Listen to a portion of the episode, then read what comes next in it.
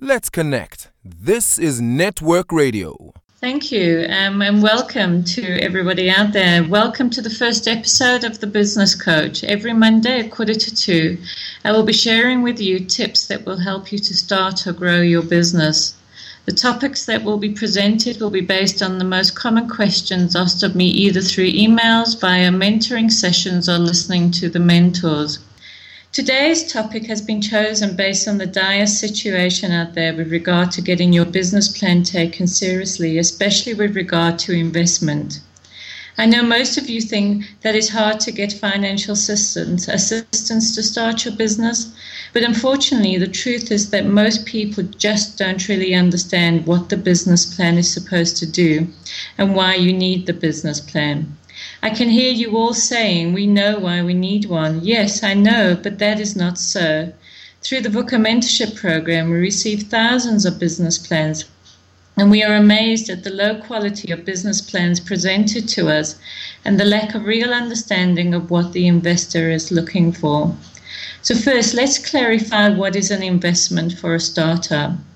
It could be in the form of a loan, either from a bank, government association, and or private equity firm, from a friend or family member. It could also be the sale of shares by a shareholder. So let's think here for a moment. If you were lending somebody money for a business idea, what would you want to know before lending? Yes, can the business pay back the money? Yes, does the person seem to know what he is talking about? So, what do you think your business plan needs to be able to do if you are looking for an investment in a new startup? Remembering this could be the first time you are entering into a business for yourself. You have no track record. It doesn't matter how good you are in the technical sense. If you have no experience in running a business, it's going to be very hard to explain to somebody without giving them the finer details. So, yes, what does the business plan need to do? It needs to explain why you need the investment and how you propose to pay back the investment. So that makes sense.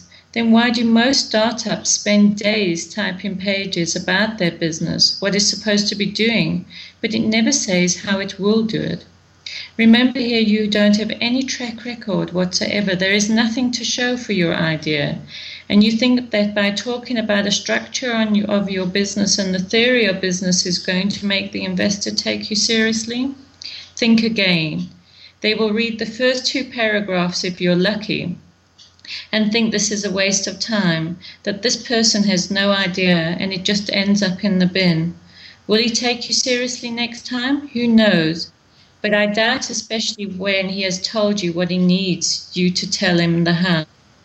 So, what does the business plan need to show the investor? It needs to show how you will find clients who will buy your products or services, how you priced your product, what your cost will be to manufacture, sell, package, etc. What research have you done?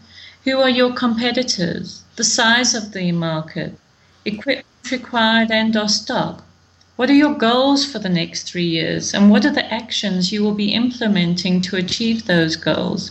Who will you employ? Not the person, but the skill level. Which suppliers will you form a relationship with?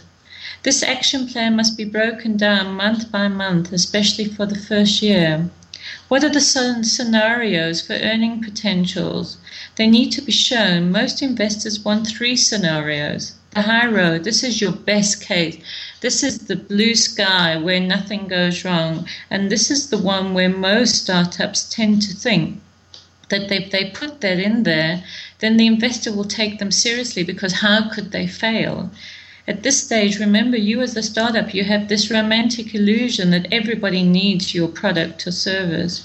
But the investor wants to know more than your high road. They want to know the middle road as well. That's probably the most probable case. And they also want to know the low road, the worst case. As a startup, you must not be scared to show the worst case. And in fact, it gives the investor confidence in you that you have thought about this carefully. The investor will also want to know what are your contingencies if something happens to you. Let's say you get sick, or even worse, you die in an accident, and now the investor needs to get his money back. Would you be willing to take a policy out to cover yourself? Have you done your homework? Do you know how much it will cost? Will you bring on staff straight away? Is there anybody there who can take over from you so should something happen? Also, what are the legal requirements that need to be in place before your business can start to operate? Do you have to belong to any governing body or associations? Are there certain standards that have to be followed? Does your product service need to be verified or certified? Are there any bylaws that you need to be aware of to operate? Maybe environmental noise. Do you have permission from your local municipality? And lastly, but definitely not least, what is the business strategic objective, the why you are in business? Now you ask, what is the strategic objective? Let's think about this. The name pretty much tells you. One is strategic, so that means what are you going to be doing? Objectives means pretty much how you're going to do it. So let's look here at an example. Triple X Business will be the first choice of contact for all plumbing needs in Katlehong. That is the strategic objective for the business. It is this fundamental question that determines the reason for why you are in business. In this case, the investment required to achieve the strategic objective to set up your business is what your business plan is all about. So let's look at a real life example keeping with the plumber in Katlehong. A plumber wants to start his own business. He is a very fortunate one. He is a qualified plumber and has been working in the plumbing industry for many years, working for a medium sized business in Katlehong.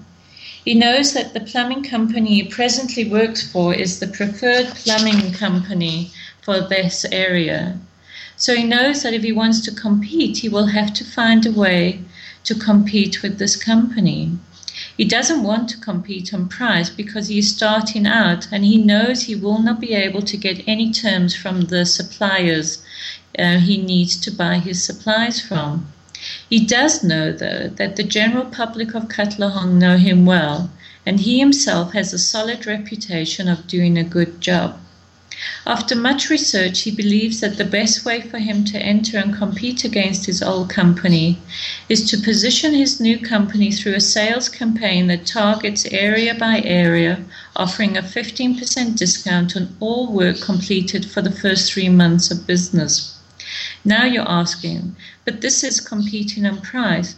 Well, not exactly. He will charge the same price as his old firm does, but will then discount it back on the invoice only for the startup period. Why is this important? Simply, once the three months are over, he will be able to convert easily to the normal selling price because he has told his target audience he is going to do so. To offer this discount and still make the 33% margin on his service offering, this is just an example, he will need to get the word out there that he has started his own business. He could do this by spending one month calling on all the people he has done business for in the past and discussing with them his idea. So let's say he calls on 50 homes in the first two weeks and 1% take him up on his offer. That means he will get five new clients every two weeks, and let's say on average each new client is worth 5,000 and he makes 3,000 on each client. This means he has to call on 2,000 houses a month. Is this realistic? No way. So, how many of people out there would probably have put this into their business plan and expect the investor to take that seriously? So, let's think seriously here. How will he get the clients? He could advertise in the local school newsletter, offering his entry into business promotion. He could put flyers into every person's box post box in the area. He knows he will have to reduce his hourly rate for internal costing. He will have to keep his overheads to a minimum for the first six months while he builds up a client base. He will have to purchase enough basic supplies for the first three months of operation, and you will need to turn over a minimum of 100,000 Rand per month, and this is just a figure for the exercise. As the startup, anywhere discuss the theory of business discuss why he has gone into business. No, He is discussing how he is going to start the business. So, what does this now tell the person wanting to go into business? How much working capital he needs to kick off the business, how much need, how much he needs to sell a month, and the cost to find a new client, the price he can afford to sell his offering at, and how much money he needs to purchase his first three months of supplies. What does this tell the investor reading the business plan? One, he knows his market. He knows how to price his product. He knows where to buy his supplies from. He knows how to find his customers. And lastly, he knows how much money he needs. So many people I come into contact are not prepared to do the homework that is required to show the investor that you know what you are doing. Remember, the investor will not take your business seriously if you do not and is not there to do the work for you. I hope this has helped you to think about why you need a business plan for financial investment for a new startup and in our next session, we are going to talk about the business strategic objective. Network Radio. Let's connect with music and talk entrepreneurship and business.